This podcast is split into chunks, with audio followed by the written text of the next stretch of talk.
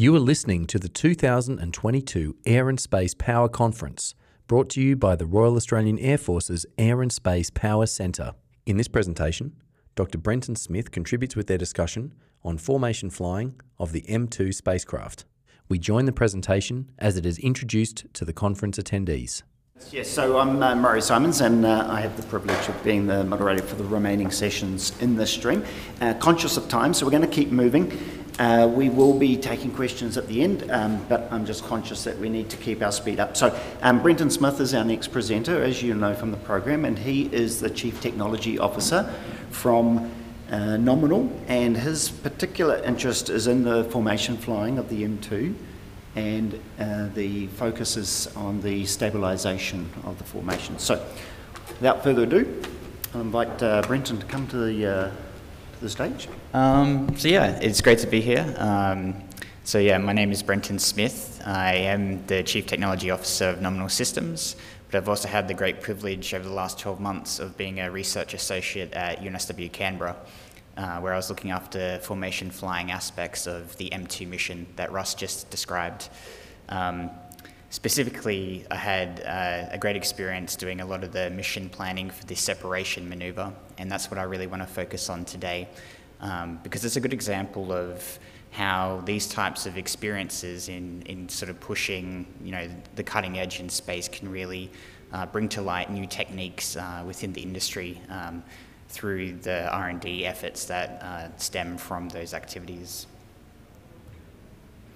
So I'll give a bit of a quick introduction to the M2 again.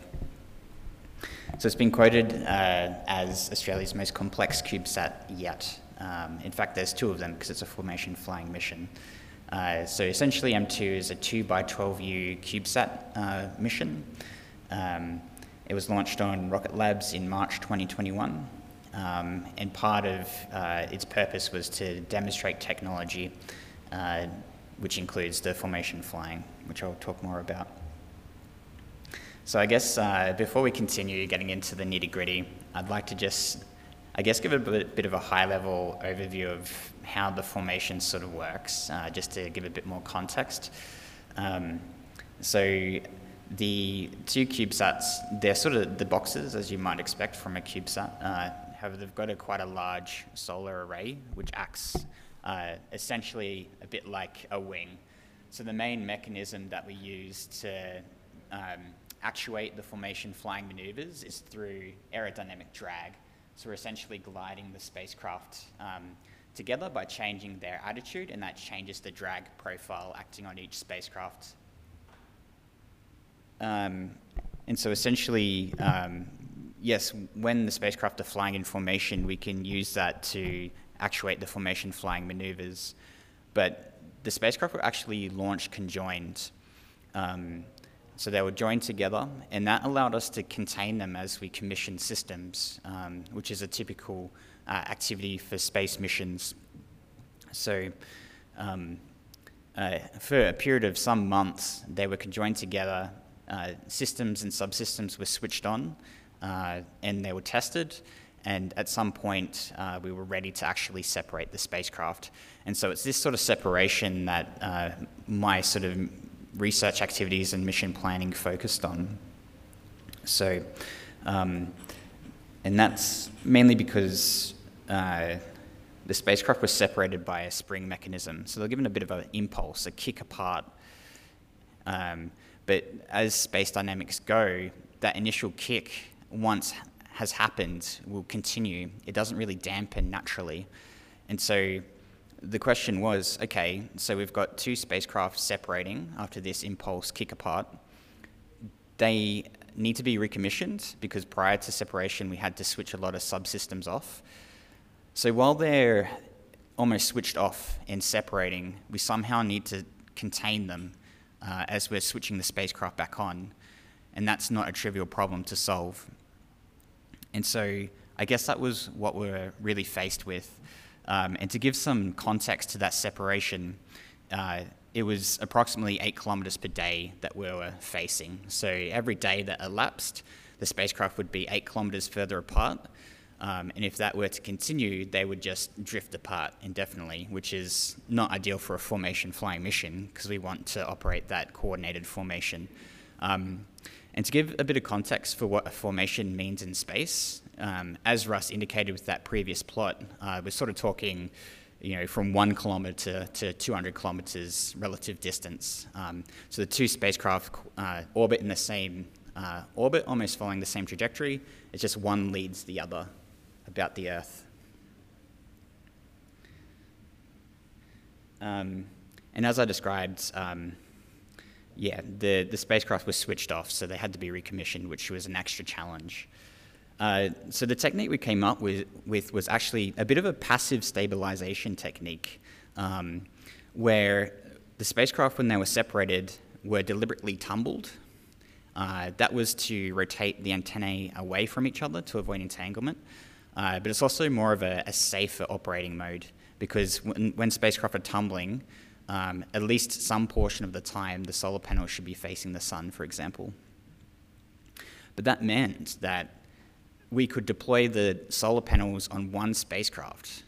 Um, in this case, it was a spacecraft with a higher orbit, because as astrodynamics go, the spacecraft with the higher orbit orbits slower. It's got a, a larger semi-major axis. And that means uh, the other spacecraft will start to uh, pull away from it, and that's what's causing that divergence. But what we can do is, if we can somehow decay the spacecraft to the higher orbit, if we can decay its orbit quicker, at some point the, the height of the orbit or that semi-major axis will be the same. And that way, um, that relative motion, that divergence will be nullified. And that's what we really wanted to do. And so, as I mentioned before, the way we did it was to deploy solar panels on one spacecraft only. And this was the spacecraft, the higher orbit. And with that extra drag, uh, it meant that that orbit would decay quicker and it would start to sort of nullify that relative motion. The beauty of this technique was that uh, we could deploy the solar panels and let the spacecraft just tumble. Um, and as they were tumbling, we could do that recommissioning of subsystems. And so uh, there was no constraint on us to have to wait until the subsystems were commissioned before we could start um, actively maneuvering. Um, so this gave us the, the benefit of being able to recommission the spacecraft in parallel to starting to stabilize the maneuver.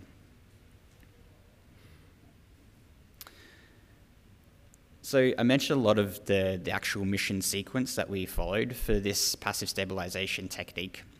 Um, so the the other part that I haven't mentioned yet was obviously at some point in the future, the heights of the orbits will be equal, which is um, about step five, you can see um, in those images.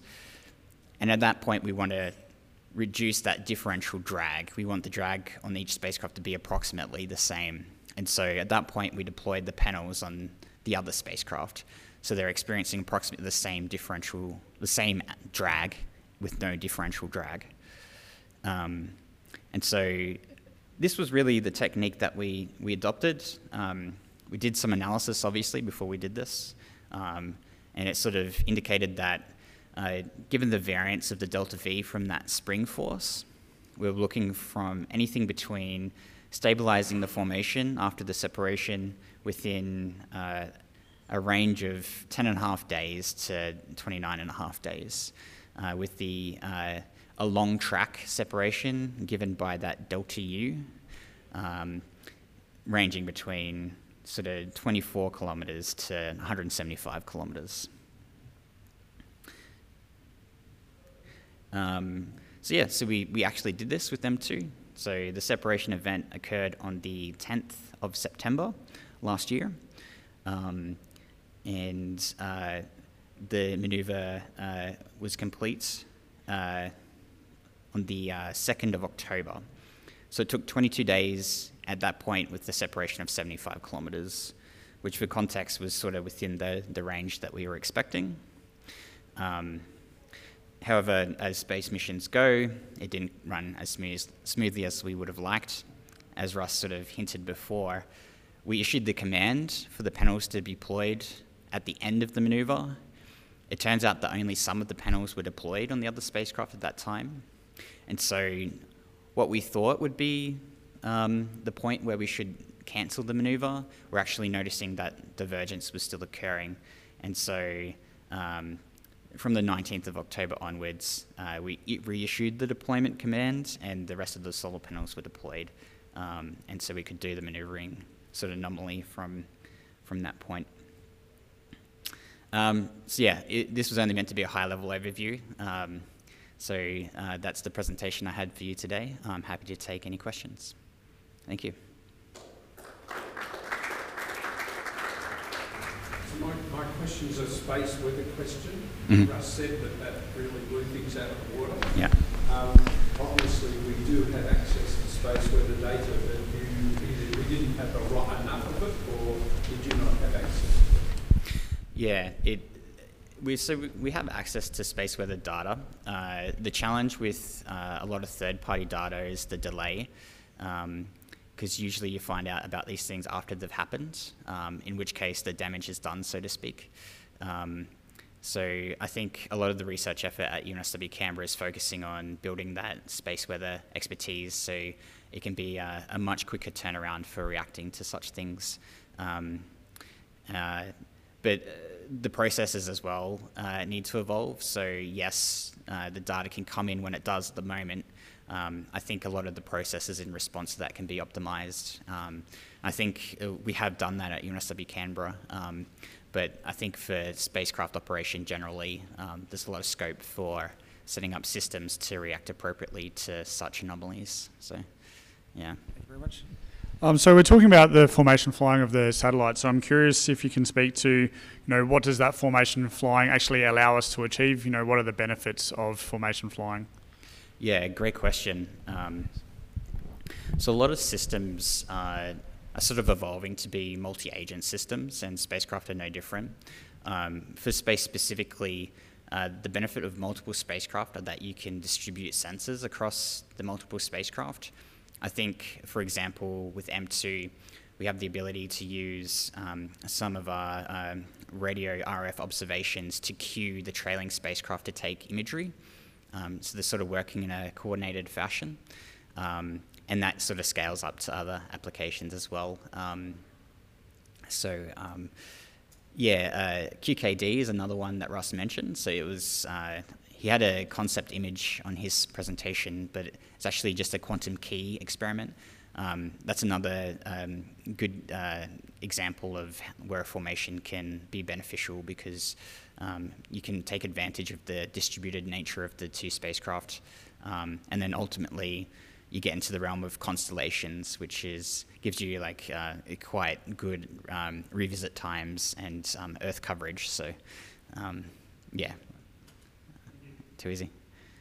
We're probably out of time there, unfortunately. Um, it's always difficult for someone who's an expert in their field to compress everything down to 10 minutes, so uh, congratulations to all the speakers. Um, if you have more questions, I'm sure Brendan's happy to take them afterwards, and if there are any more online, we'll be able to facilitate that as well. So once Great. again, thanks very much. Thank you. Thank you for being part of the Air and Space Power Centre's 2022 Air and Space Power Conference which was proudly sponsored by principal sponsor Boeing, major sponsors L3 Harris, Rolls Royce, and Lockheed Martin. If you are looking to consume, contest, or contribute to airspace power, please visit www.airpower.airforce.gov.au.